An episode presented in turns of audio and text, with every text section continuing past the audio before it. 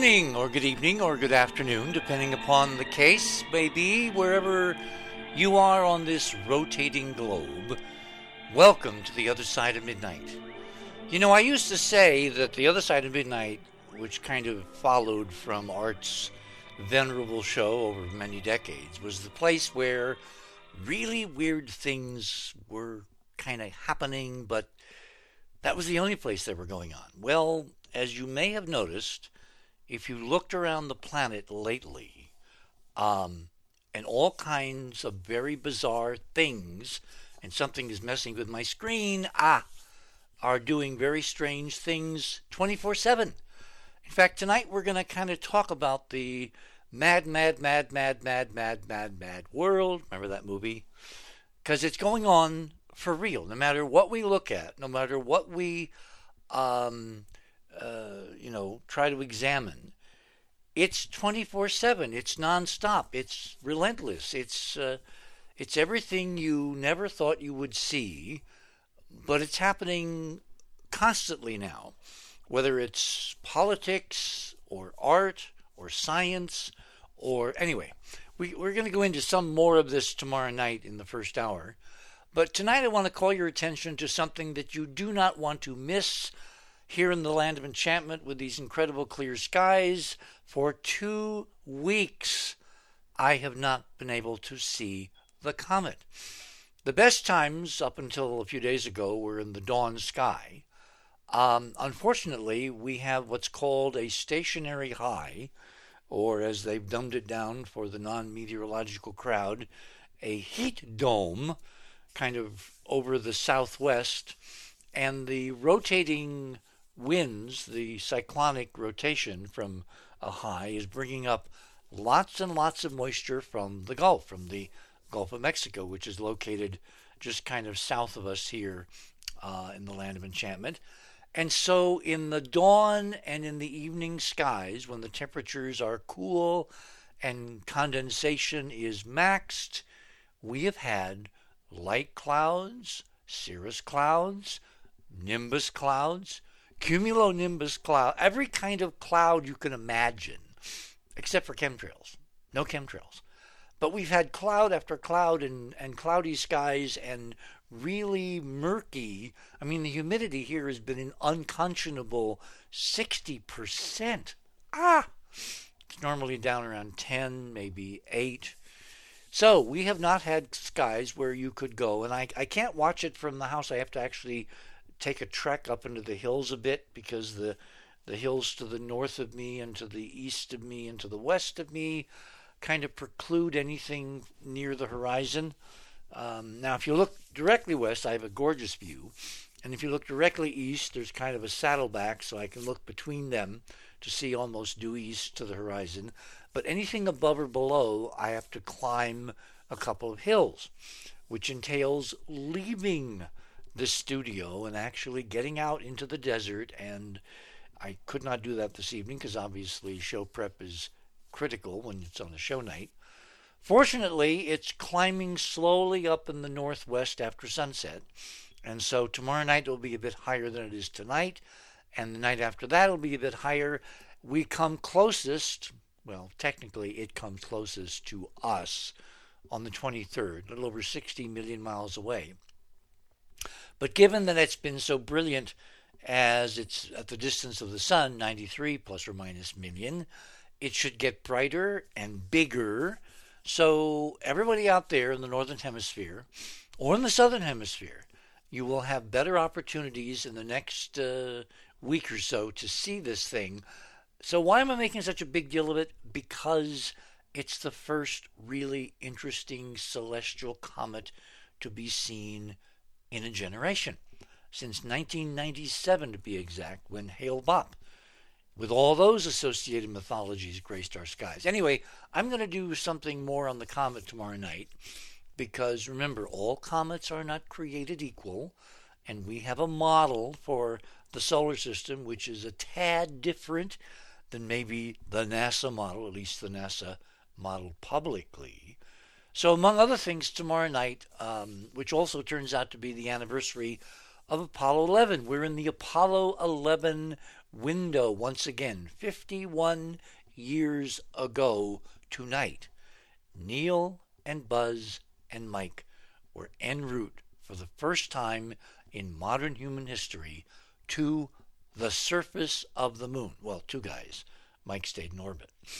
Uh, and we'll go into a bit more of that tomorrow night, given that anniversaries are kind of cool and given that there's a few unsung things that I do want to bring up about Apollo 11. Even after all these years, we're still learning new things about Apollo 11. So if you want to kind of follow along with the bouncing ball, uh, what you're going to want to do tonight is go to the other side of midnight. That's our URL, the. Click on tonight's banner, which says, with this remarkable photograph of the uh, USS Bonhomme Richard, the mini aircraft carrier which burned for four days in the San Diego Naval Yard. Four days for a ship fire that should have been put out in an hour. We're going to get into that in more detail tonight because there's some very interesting synchronicities, quinky dinkies, as a friend of Cynthia's used to say, or plain planning. We'll bring that up in the conversation in the next few minutes. Anyway, you'll want to go to the other side of midnight.com, click on tonight's banner, Trump's Secret War, Connecting More Dots. That will take you to the guest page for Christopher Knowles. Scroll down right under uh, my my little um, uh, promo there, or you can also click on the um, uh, fast links, which are somewhere near the top. Okay, it's right under Radio with Pictures.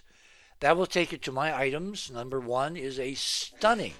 We're going to talk about this tomorrow night, but a stunning image, video image, set of images from the International Space Station on Comet NEOWISE. What you are in this video, what you want to watch on a really big screen and have really good speakers and turn it up loud and just kind of sit there because it will take you to another place a place of timelessness, a place of celestial peace and eternity and connection to the cosmos. I mean, this is really, really well done. and before the end of the show, I will um, remember who actually did this. This was done with NASA data, but it's a private guy who really can make super great space videos. And I'll get his name before the end of the show and give it to you. Um, but you're going to click on that. That's item number one in Radio with Pictures under my items tonight and just kind of be mesmerized because as you're literally orbiting in real time over the night side of the Earth, cities passing under you, twinkling off various parts of the space station that are visible on the left hand side, the right hand side. As the orbit progresses during this video, ultimately, about 3 minutes 30 seconds in, 33 anyone? The comet rises, tail first. Right after, on the other side of the screen, a very familiar asterism called the Pleiades rises. And I'll do more, you know, what's going on tomorrow night. But if you want to treat yourself, please do that. Now, if you want to treat yourself for real, you go to item number two, which is posted right under that. This is a how to kit from earthsky.org of how to find the comet. And as I said a moment ago, you know, I've had bad luck because the skies of New Mexico have not, shall we say, complied. Now, fortunately, we got many more days, so I'm going to keep at it, and uh, maybe by next weekend I will be able to report good news. Um, can't do it tomorrow night because we have to prep for the show with uh, Dr. Sam Osmanagic in Bosnia, and that's going to be a little bit of discussion and preparation. But I will try Monday, Tuesday, Wednesday, whatever, and next weekend I will report. In the meantime, if anybody's got any interesting images they're taking, I mean, we literally reach people all over the world, 190 some countries. If anybody out there takes a really good shot or a set of shots of the uh, Comet NEOWISE, why don't you email them to us? We'll set up a special gallery so that I at least can see what you guys are seeing, even if I can't see it. Um, So, yeah, just email it to us to the show, attach it to uh, your email, and uh, I think that will work. Um, if it doesn't, you'll tell me, and tomorrow night I will correct this. I may give you a special email to send it to, and we'll post a few of the best shots. And if you have any little stories to go with it, you know, what you did to get the right view, the right picture, the right image, uh, we'll put that up too. Because this is literally a once in a generation opportunity, and it may not be totally, oh, what should I say? It may not be totally natural. Okay, moving on. Item number three.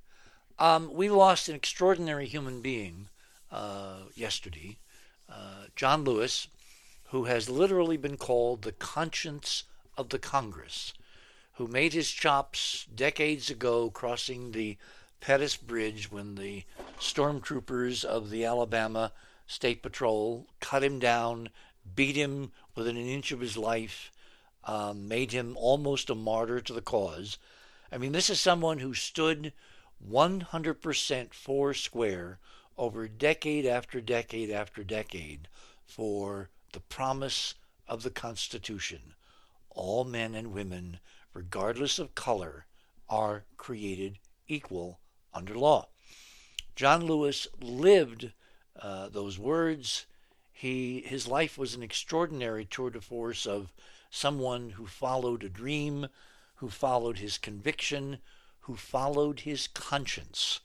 And so, item number three, uh, President Obama had some very interesting words about John Lewis, which I thought you might like to read. Item number four.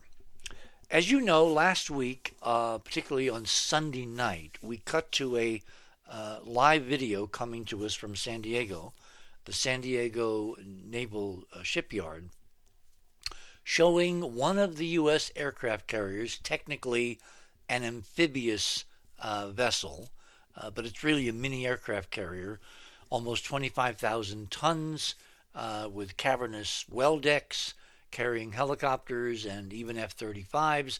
This ship, called the Bonhomme Richard, which in fact was named after um, uh, Ben Franklin's uh, Poor Richard's Almanac with a homage to the French, um, was suddenly set on fire by some strange and bizarre circumstance at 8:30 on that Sunday morning, one week ago minus one day.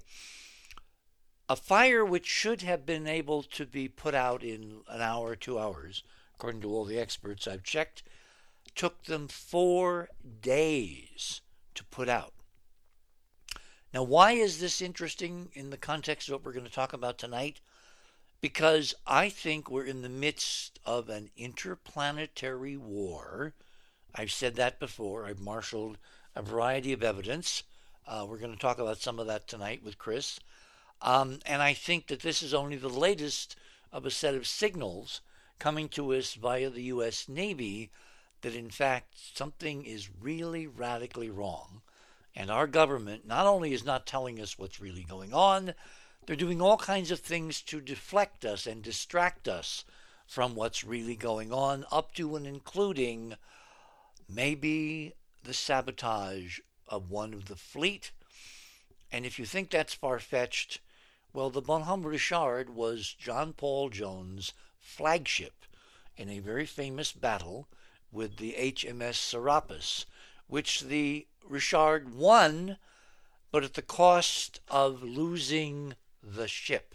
So if you scroll down to number five, here's a composite image I put together showing the current Bonhomme Richard burning in the San Diego Naval Yard just after sunset. And in the upper left corner is an inset, an artist's conception of the uh, Bonhomme Richard that John Paul Jones commandeered, renamed, fought a splendid battle, and then lost when she sank on fire, attached literally with grappling hooks to the Serapis at the end of the battle. There may be another trail of dots to connect there, as Chris and I will be discussing shortly. And finally, I could not resist this because there's a tremendous amount of controversy over Dr. Anthony Fauci. There are people who claim he's a savior. There are people who claim that he's merely a mouthpiece for big pharma, and they're all trying to corral us in the tent so that we have to take this vaccine they're working on, and it will make billions for the pharmaceutical industry. And Dr. Fauci will come off, you know, with a very large bank account surreptitiously because of it and all that. Well, as you know, several weeks ago, I put up a video showing Fauci at the end of one of the um, uh, White House coronavirus briefings. And there was a very curious, shall we say, interlude between Fauci leaving the stage and a major correspondent from the White House for CNN. And they seemed to exchange Masonic hand signs. So when I ran across this briefing uh, from uh, Stanford of Dr. Fauci giving another one of his, you know, multiple briefings on the COVID 19 situation now that the president has kind of drummed him out of the White House press room and not allowed him to do any briefings from behind the podium there at the White House. I was really intrigued to see this bit of video from Stanford showing Fauci on Skype being interviewed. I believe this was um, by uh, uh, the Facebook folks um, the other day. And if you look at that picture, and you can click on it, it gets bigger. I mean, the the emblem, the seal of the National Institutes of um, Infectious Disease and um, Health is just really bizarre because it looks like in this. Um, he was interviewed by Mark Zuckerberg, by the way. It's really, really bizarre because it makes it look like the good doctor is wearing a crown. I mean, that's absolutely bizarre. And as you'll notice in all the interviews, he's done more than one over the last several weeks that he's been kind of banned from being officially speaking from the White House.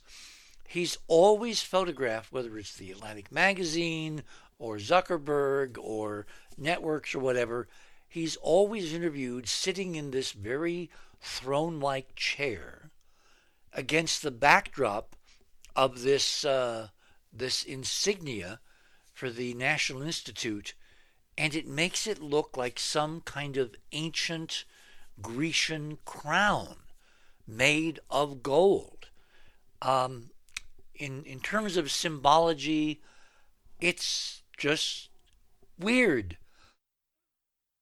So, tonight what we thought we would do is to bring in, you know, one of the experts in weird, my old friend uh, Christopher Loring Knowles, who is a symbolist who has written several award winning books and who has probably more information at his fingertips that he's forgotten about symbology in media and institutions and national politics and Hollywood and all that than the rest of us will ever know.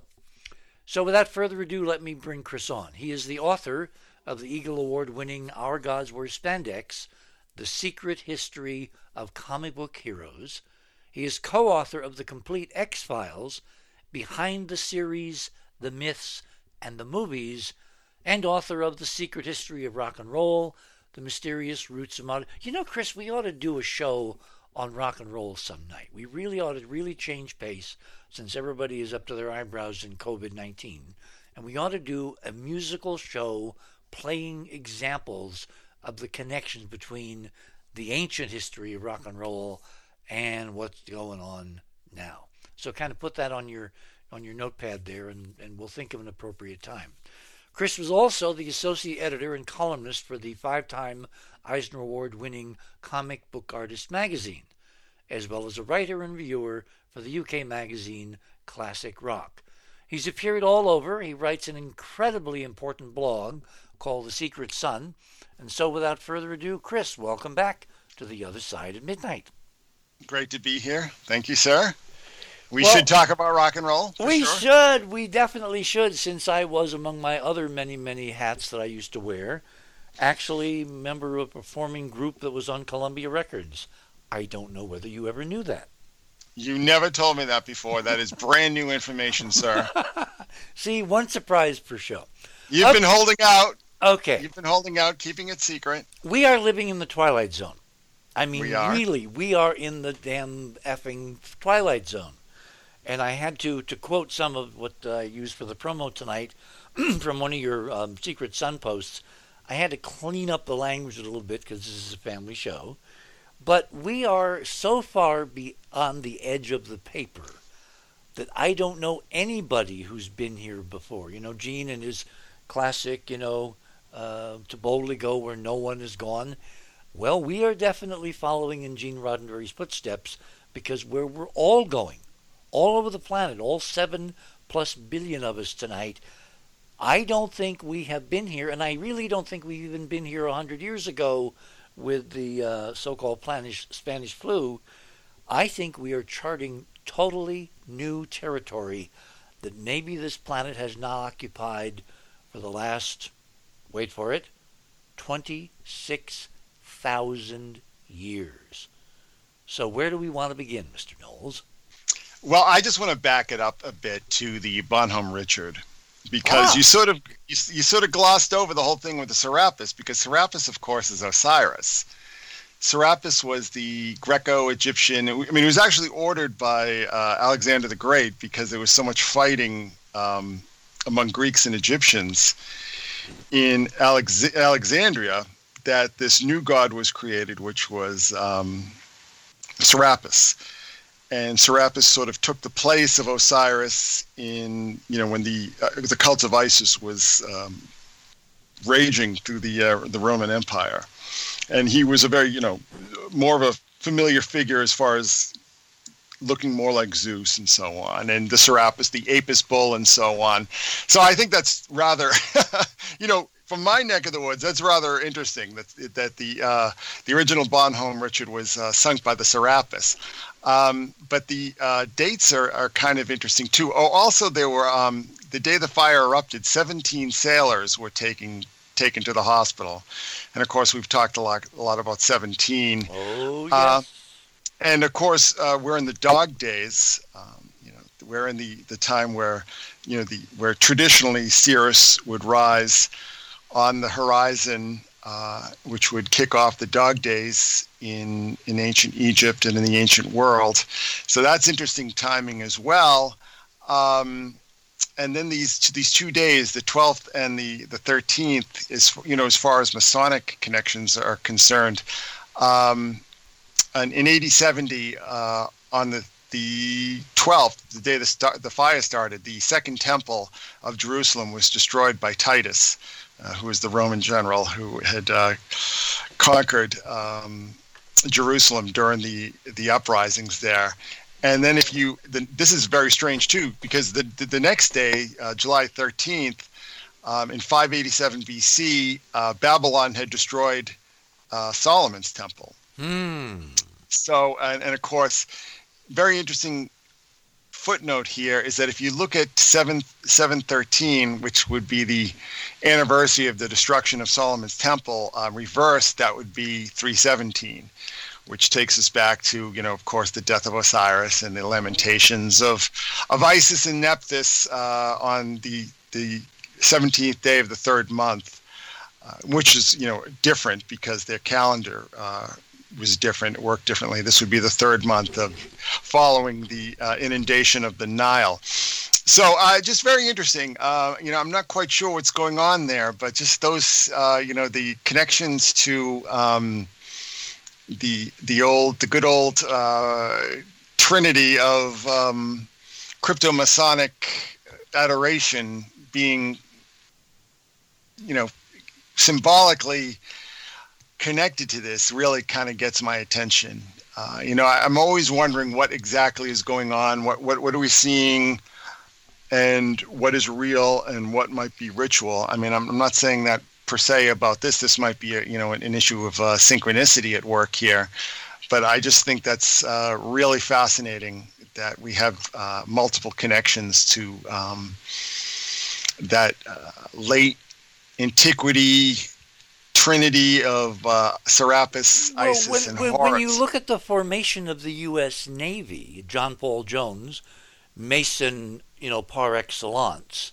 Mm-hmm. I mean, and the, Scottish too, yeah. Yeah, I mean, the, the Navy, which was one of only two services which are really constitutional in the sense that they go back to the founding of the nation, the Army, George Washington, 33rd degree Mason. There's a damn statue in a courtyard in Washington, D.C., just down the street from the White House, which celebrates first Masonic connections for George, and then they kind of mention on the on the bottom of the bust, which I've posted many times in past years, you know, oh, and he also was first president, which lets you know which order they thought it was important.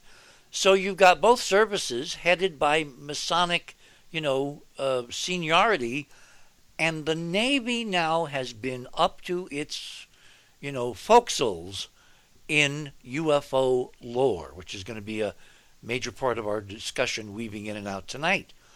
I mean, mm. remember what happened just after the president was elected, this current president, Donald J. Trump? Suddenly, the New York Times comes out with a cover feature above the fold story in December of 2017 the first year of Trump's administration, extolling with video the encounter by the Nimitz and then uh, later another aircraft carrier with something called Tic Tacs, which were really bizarre, exotic aircraft without wings, without airfoils, with nothing but, you know, control of gravity, able to descend from 80, 90,000 feet to the deck to the ocean surface in seconds, according to the uh, pilots that were trying to figure out what they were seeing. And there's FLIR footage, there's infrared, there's there's video, and it all was kind of dumped on the public as part of an official Navy operation that witnessed and recorded all this. Then there's the Academy to the Stars, you know, the, the guy named DeLonge. There's a whole series of specials on I forget whether it was Discover Channel or Travel Channel or History, uh, probably History Channel, you know, making a big deal of this. And are we at war, obliquely, as the series wound on, with somebody from upstairs? So the U.S. Navy is foremost and center in a reawakening and a deepening of the credibility of the whole idea of unidentified flying objects being intelligently controlled by somebody and then a ship of the line, another aircraft carrier based in San Diego, suddenly catches on fire and there's an explosion that is heard 13 miles away after the fire starts. If that doesn't spell sabotage, I don't know what does. Well, and also don't forget one of the things that we can discuss is that uh, Ghislaine Maxwell was arrested on World UFO Day, which I find to be like such a strange day to arrest her. I mean, they they'd known that she was up in the woods in New Hampshire there for quite some time, and they, they chose that day to uh, to bust her. And then the next day, the um, executive director of MUFON is arrested in, uh, I think, in Manhattan Beach uh, for uh, sexual predator. I'm sorry, Huntington Beach, for uh, you know one of these stings where he's trying to arrange a sexual liaison with an underage girl. So uh, that's a very strange one-two punch there as well. So there's a lot of strange things going on, um, you know, and that we can dig into after the break. Hmm. Well, I must say it's it's all very peculiar, and it's going to get more and more peculiar. So if you uh, fasten your seatbelts and kind of hang around. We're going to take a ride, as Art used to say, over the rainbow, beyond the galaxy, into the black hole, and maybe we'll never return. You're on the other side of midnight. My name is Richard C. Hoagland, and hopefully we shall return. Don't touch that dial.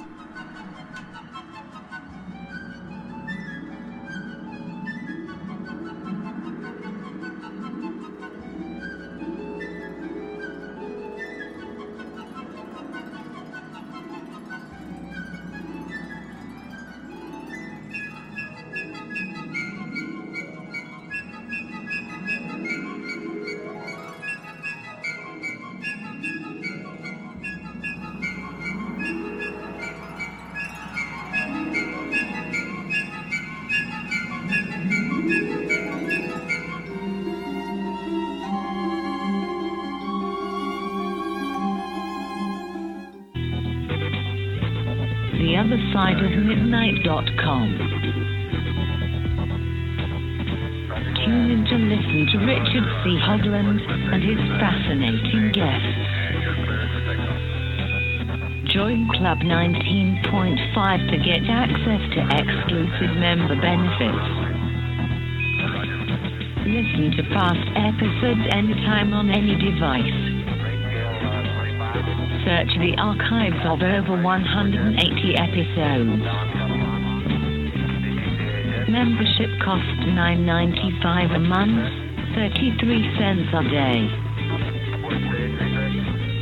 Support the broadcast to provide you with the most interesting conversation available.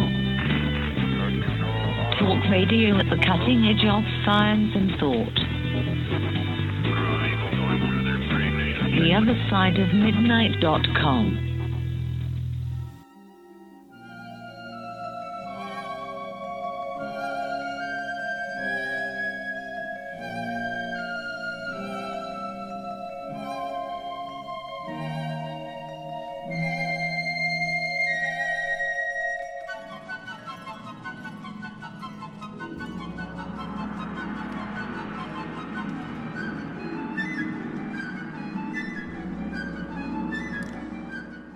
Welcome back, everyone, to the other side of midnight on this Saturday, July 18th of 2020.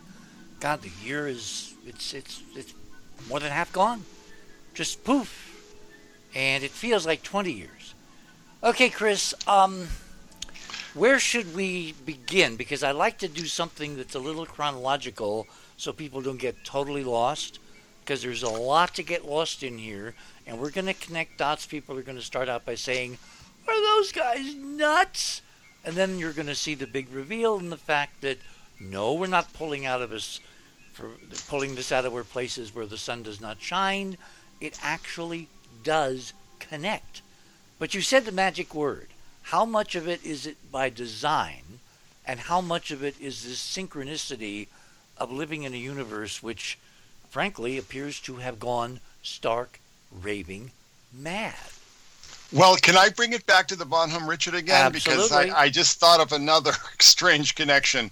So, aside from all these uh, Masonic connections and Egyptian mystery connections, we also have the fact you know, you had mentioned that the uh, Neowise comet is the brightest that we've seen with the naked eye since Hale-Bopp in 1997. So, what happened in 1997 in San Diego? Do you, do you remember?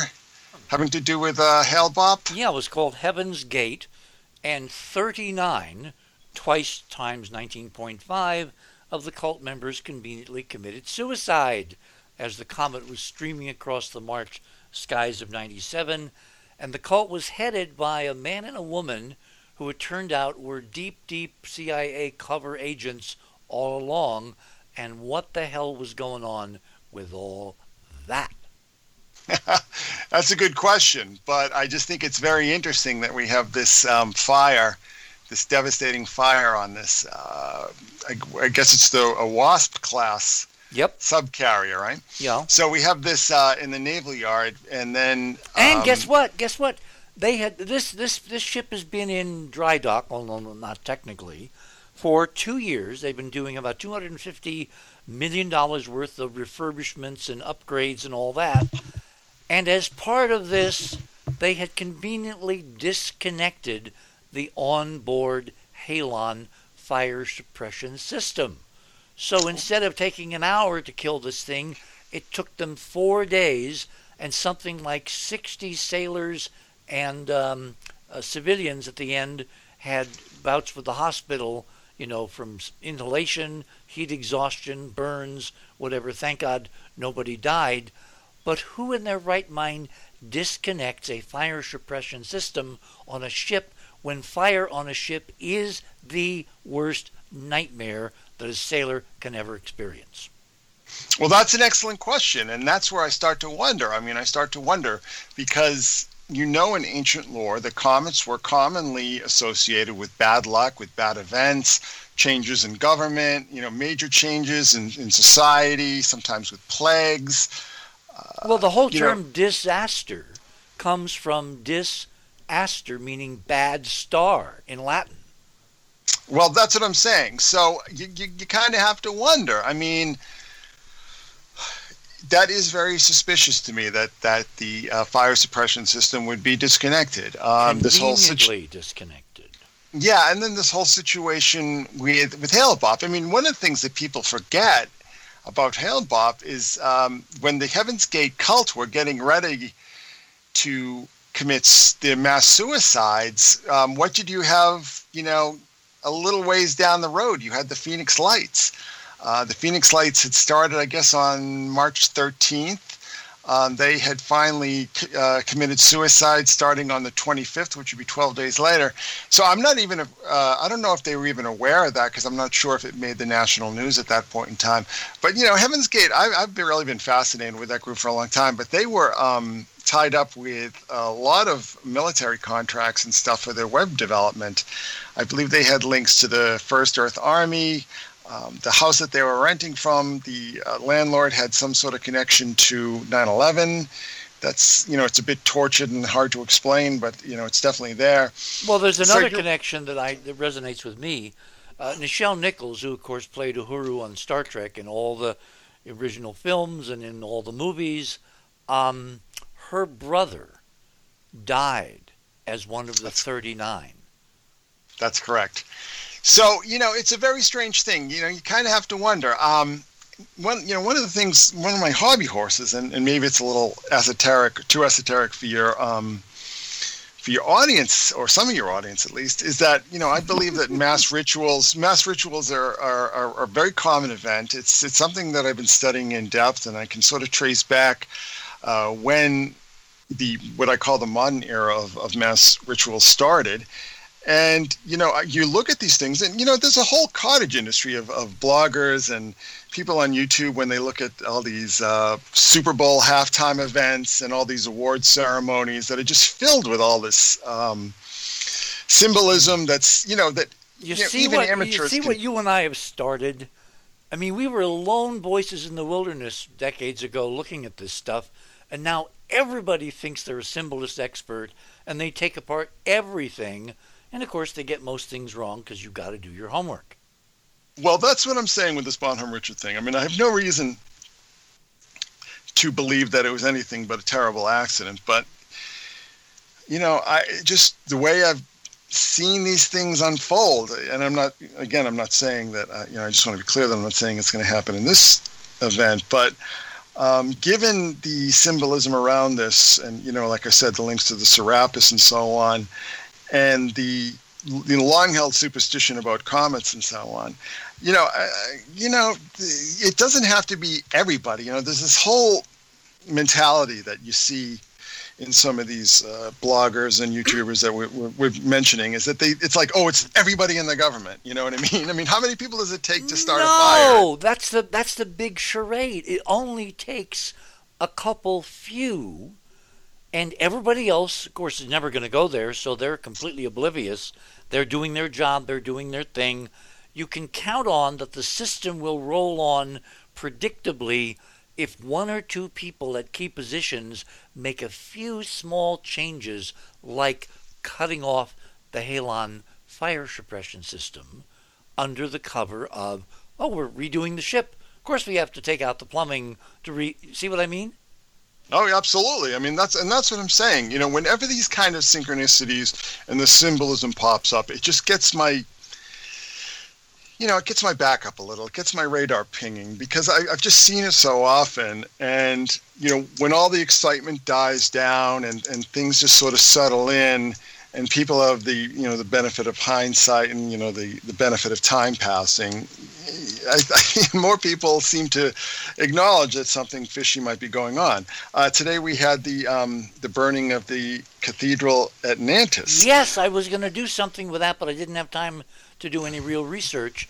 This comes about a year after the you know extraordinary burning of notre dame which again was dismissed as a fire on the roof from guys redoing the roof, which I don't believe for a second. No, I no. There's definitely a, a, campaign. You know, certainly in France, I know a lot of people blame it on Muslim extremists and so on, and you know that might be true. But no, no, I, no, no. That's another false trail. Well, that's this, what I'm saying. This is I, so know, much saying, deeper. I mean, look, you connecting the Serapis, that battle, which made John Paul Jones, which literally made the U.S. Navy, which made the United States. These are dots on a chain that is incredibly meaningful to only a certain few, and everybody else just dismisses it as, oh, coincidence. Yeah, well, that's what I'm saying. So, you know, again, this has been a very strange month. It started with this this arrest of of Ghislaine, and um, I I was just so struck by this because they originally reported it as that she was arrested in Bedford, and I know where Bedford is. Bedford is near uh, Mystery Hill, aka. Um, okay, before we get into the details, we need to, for people who have been living under a rock for the last four years and don't know anything about anything, we need to give them a kind of a thumbnail who is, you know, Maxwell? Who is Epstein? Why are we connecting dots? And what does this have to do with New Hampshire? Okay, so there was a, a, a financier or a banker. I'm not his. His source of income is incredibly murky.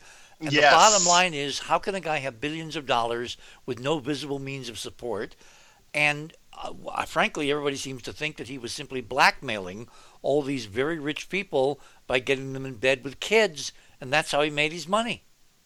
Well, yes, and there's a lot of uh, you know, like a Mossad agent had said that he was their handler and he was running this operation, and then you also hear that Ghislaine Maxwell, who is the daughter of uh, a guy named Robert Maxwell, who is not only a very prominent British um, newspaper publisher, but he was also actively uh, an agent for Mossad. He was actually acting on their behalf. And then he died under very suspicious circumstances in 1991. And then it turned out that just like uh, Jeffrey Epstein, who died last summer, that his uh, sources of income were very um, murky, and he had ended up embezzling uh, hundreds of millions of dollars from the his employees' pensions funds, and that was a whole big to do. So these people are swimming in very murky waters, but you know, um, both of them were uh, very tight with the Clintons. Um, Ghislaine Maxwell, who was arrested again on July 2nd, was invited to uh, the daughter's wedding there. Um, you know, it was said that she had gone on um, on vacation with her, and there's a number of different anecdotes. Wait, wait, you that, mean you mean Hillary went on vacation with with uh, uh, um, Ghislaine? No, their daughter. Oh, no, oh the da- Chelsea. The, Chelsea. Chelsea. That's exactly right. Yes. So that you know that information has come out that um, when she was arrested, Chelsea Clinton had kind of um, disowned her and, and denied that she knew her all that well. And then it turns out she she did know her actually pretty well and had gone on vacation with her. Well, didn't so, didn't Bill fly on on Epstein's private airplane to the island? This this you know notorious island, something like a dozen or more times. Well, he's listed in the flight logs 26 times, and that's to Little St. James, uh, which is in the uh, in the U.S. Virgin Island chain. So yeah, there's there's been a number, and but there's been a number of other people that have been linked to this, and actually a number of people um, prominent in the scientific community were compromised by Epstein. People like Richard Dawkins, Daniel Dennett, um, Marvin Minsky, a, a whole wait, host. Wait, wait, wait! Of, My old friend Marvin was part of that crowd. Yes, he, he is now deceased. Yes, he is. Well, so, yeah. before we paint with a very broad brush, I don't want to do that tonight. If you're at floating up to this level of money, power, politics, influence, an awful lot of this stuff can go on with nobody playing really understanding the deeper levels. So just because you have a whole bunch of famous people kind of hobnobbing with this guy and going to his island and all that does not mean they're all child perverts, okay? No, I, I agree with that. I, I th- see that that's the thing is that he he would throw a lot of parties. These people were very prominent in social circles. Exactly. So I I, I don't think that if you show, but in Minsky's case, um, one of the um, women who had testified uh, against Epstein in, in the trial had had cited Minsky as one of the um, people that had had been involved in the uh, sex operations mm. on Little St. James. So But, I'm you know, really he- shocked. I'm really shocked because I knew Marvin very well. I stayed at their house in um, in Cambridge. Uh, Marvin introduced me to the internet, which was ARPANET back then. Uh, I had him on one of my ship cruises. You know, the uh, voyage beyond Apollo. Um, I knew his wife was a doctor, very well-known doctor, really good doctor. Um, if, if, if, if he's really involved or was involved, he's now dead, of course.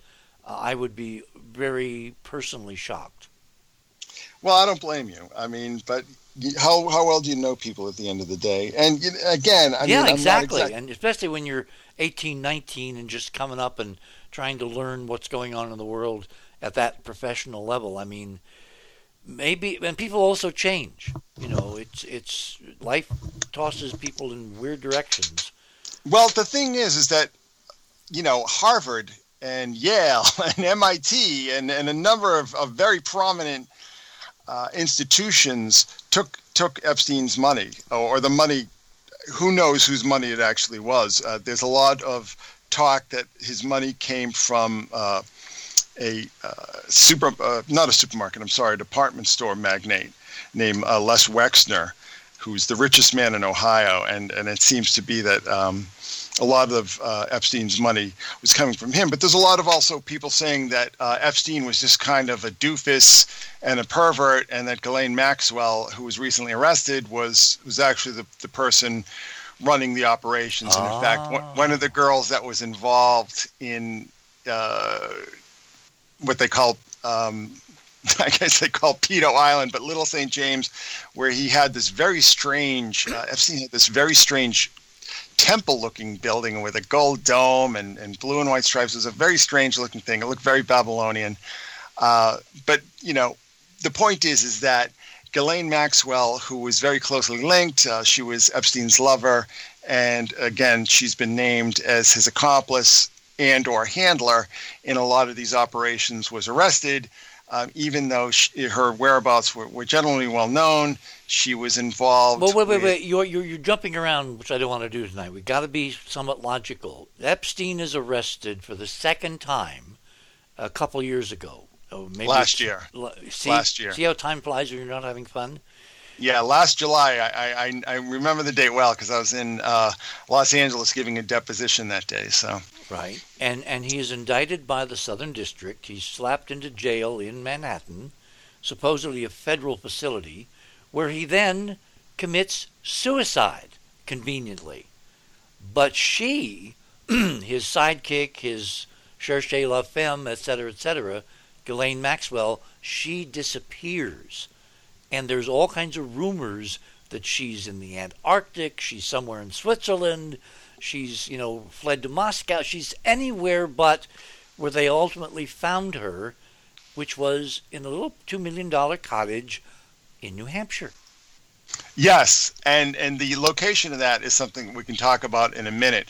But she had previously been spotted in Manchester by the Sea, which is on Cape Ann in Massachusetts, and that's uh, part of what is called by a lot of fans as uh, Lovecraft country because he had set a lot of his stories there, and, and you know either the actual towns or fictionalized ver- versions there too. Um, there are some people who believe that Manchester by the Sea was the actual location of Innsmouth in the uh, the short story, very famous short story, The Shadow over Innsmouth. But she was apparently there with uh, a CEO, a tech CEO named Scott Borgerson, who um, runs a, a company called Cargo Metrics and was funding her operation. She had a uh, something called Terramar, which was, uh, you know, apparently like a foundation to save the oceans and so on.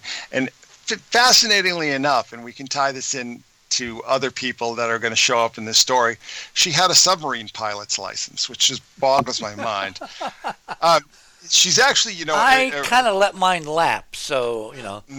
yes. Um, so um, she, there's a lot of talk that she was actually married to the Scott Borgerson, uh, this this tech CEO, and, and they had interviewed uh, his father, who's he's apparently estranged from, but he has a big mansion on the coast of Cape Ann at, in Manchester by the Sea.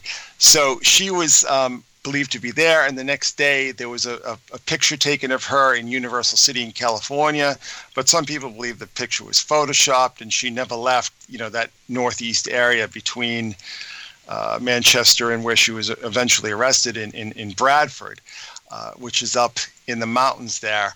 Um, you know, very beautiful location. You know, piney piney mountain, piney woods. Uh, really very scenic and, and beautiful, but there's absolutely no one up there, and there's actually nothing else going on up there. So, a very strange place for her to be. But I guess if you want to kind of hide in plain mm. sight, that's where you do it.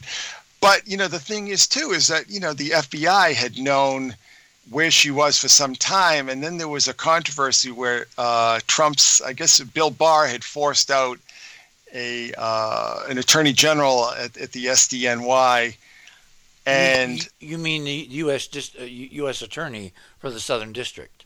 Yeah, Berman. I yeah, guess Berman. his name was yep, Berman. Yep, yep. And uh, as soon as he was out the door, his successor had signed the arrest order for for Ghislaine. So there's a lot of talk that he was holding up the order, and uh, she was she was then arrested. Um, well, wait, wait, wait, wait. If, if we're looking at this symbolically, it seems to me if they knew where she was and they you know had her spotted and tracked and all that they were waiting for the appropriate ritual time.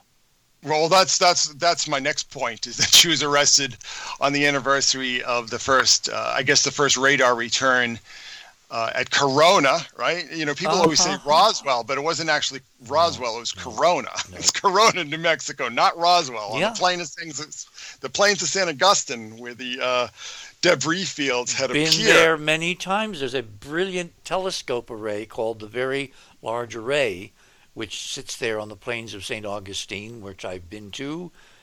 Actually, you know, lay down on the grass underneath the antennas to listen to the winds sing in the antennas. It's an amazing place. It's there at Corona. Yeah, so that's kind of interesting. I mean, that's something that I pointed out when this whole Corona thing started, and, and everybody was sort of like, oh, that's interesting. But I, I think it's taken on a lot more meaning and significance now. So she was arrested on World UFO Day, where it's just really just caught my attention because the first really good UFO sighting I had was in New Hampshire. I was crossing over the border in New Hampshire uh, to uh, in June of 2015. We were going to celebrate my grandmother's 100th birthday, and we saw a plane taken off from Manchester Airport being harried by these two orange orbs. Uh, it, we saw it clear as day. It was like right over our heads because we're coming up 93, and that's right near the airport and and it looked like these these two orange orbs trying to get this plane to crash. It was the strangest goddamn thing I've ever seen. But there's been a lot of sightings, and you can see some videos and such on YouTube of, of the uh, the orange no, orbs. When, when did you when did you have your sighting? Uh, June of I believe it was June sixteenth, twenty fifteen. Oh, so it was relatively recently. Oh yeah, yeah. it was real. You know, my whole family. Well, not my whole family, but my my wife and daughter had seen it as well, and we just couldn't believe what we were seeing because we really got a good eye feel. It was very, very bizarre. So anyhow, so she was arrested on uh, July second again, which is World UFO Day, and also the anniversary of the crash of Corona, or maybe it wasn't the crash, but I think it was the first radar return. I mean, it's the timeline's a bit wiggy. But then, of course, the next day, Jan Harzan, who is the uh, international director of MUFON, Mutual UFO Network, uh, was arrested in Huntington Beach uh, in, a, in a sex sting. Now, the thing that I found really interesting about that is that Harzan had been um, a very controversial figure because some of his uh, regional directors were saying some offensive things on on social media and such. So uh, with the fact that ufology is kind of I, I don't, I'm not exactly sure. It's it's this. It's almost like there's this vacuum that's being sucked up into this this uh, to the Stars Academy operation, which is got. Well, yeah. If you knock off people. all the opposition and you want a managed disclosure, what what uh, Ehrlichman, member uh, Nixon, used to call the limited hangout if you want to control the conversation and the dialogue vis-a-vis extraterrestrials and what's been flying around in the skies and doing weird things in front of the Navy and the fleet and the Nimitz and all that, you've got to eliminate the opposition so you're the only voice left standing. And it looks to me like this MUFON guy was targeted as an op. Well, that's very possible. I mean, I'm not exactly sure, but it also could be that you know his. But he remember, the same well- thing was happened to Wendell Stevens. Remember how Wendell Stevens was locked away for I don't know how many years based on child pornography, and what had he been investigating more in depth than anybody else on the planet? Well, no, see, that's not true. I mean, the the, the Wendell Stevens thing was uh, was actually a prostitution bust that he was found with uh, underage uh, prostitutes. It wasn't a pornography thing. So, I mean, I, I get the point, but um, it could be right. But it also could be that maybe this this this guy was this was his normal activities or his usual activities, and they were tolerated for a time until it came to be time to get rid of him. And that's something that I had, you know, when the, the arrest became public, that's something that I had blogged, uh, uh, tweeted about. That I'm just saying, you know, it could be what it looks like, but it also could be that they just want to get rid of this guy because the uh, to the Stars Academy nexus seems to be taking control of the entire field now. Uh, you know, you had Bob Bigelow and his NIDS operation that were funding a, a, lot of, um, you know, people like Roger Lear and Jacques Vallée and, and all kinds of people that were getting money from from Bigelow. And then Bigelow seems to be taking more of a back seat. And this DeLonge project, which is a DeLonge project in name only, it seems to be run by Christopher Mellon, who is uh, of the famous Pittsburgh Mellon family, but it was Ah. also yeah, it was also uh, you know pretty well known, pretty prominent uh, mover and shaker in intelligence circles, and there's all kinds of intelligence people, uh, and also Lockheed people. Uh, the guy who had ran uh, Skunk Works is is also on the board of that program. The guy, you know, of course, uh, Hal Puthoff, who had run the SRI remote viewing program for 25 years, he's on the uh, the board of this. Uh, Jim Semivan. Lu- Luis Elizondo, and, and and all kinds of people, very heavy hitters. So MUFON, if MUFON's in the way, uh, you, know, you could see maybe Well, it's That what, it's what they did decades before when they totally decapitated, uh, practically literally, uh, NICAP, you know, which was a very effective, real civilian agency looking into UFOs in the 50s and 60s, and it had a whole bunch of top brass, admirals, Hillenkoetter and others were part of the board, and they quietly got rid of Keyhoe, and then it became a captured program. It looks to me like history is repeating itself because you can't have independent voices when the you know what hits the rotating kitchen appliance. Well, that's very true. And and bringing up NICAP, we can talk about uh, Rear Admiral Herbert Bain Knowles when we get into the significance of where Ghislaine was living, where she was traveling around, uh, because I, I don't think that that was an accident. I don't think she was just in the area, in New, in that area of New Hampshire, just on a whim. And we can look at the maps and look at the alignments Okay. there. And uh, We have we have uh, two hours. My guest this morning is Chris Knowles. We're looking at a lot of events that are making headlines, but there's another side to the story. There's a hidden, deep, deep set of dots to be revealed. You're on the other side of midnight. My name is Richard C. Hoagland, and we're going to try to unravel these dots in the next two hours, so we shall return. Thanks for listening to this exciting first hour. Now, the second and third hour of the show is available to Club 19.5 members only. Please support the show by subscribing to Club 19.5 and join our very interesting community. To do that, please visit the website, theothersideofmidnight.com, and click on the Join Club 19.5 link in the left hand column. As a Club 19.5 member, you'll gain access to the rest of this show and all previous 350 plus shows that we have done. Now, recent Club 19.5 member archive recording have the commercials removed and the sound quality has been enhanced. You'll also receive a dedicated private podcast feed that contains these enhanced show recordings. And you'll be able to download the MP3 files directly from the archive if you prefer. As a Club 19.5 member, you'll also be the first to preview our new videos and reports. We'll be adding exclusive new features to Club 19.5 as we go forward, and boy, have we got some amazing things to tell you about in the coming weeks. So please support the show and don't miss all the exciting new things we have planned. I want to thank all our Club 19.5 members because without your guys' support, this show would not be on the air. Please help us continue growing the show by subscribing to Club 19.5 today. And when I say we really need you, we really need you. Over and out.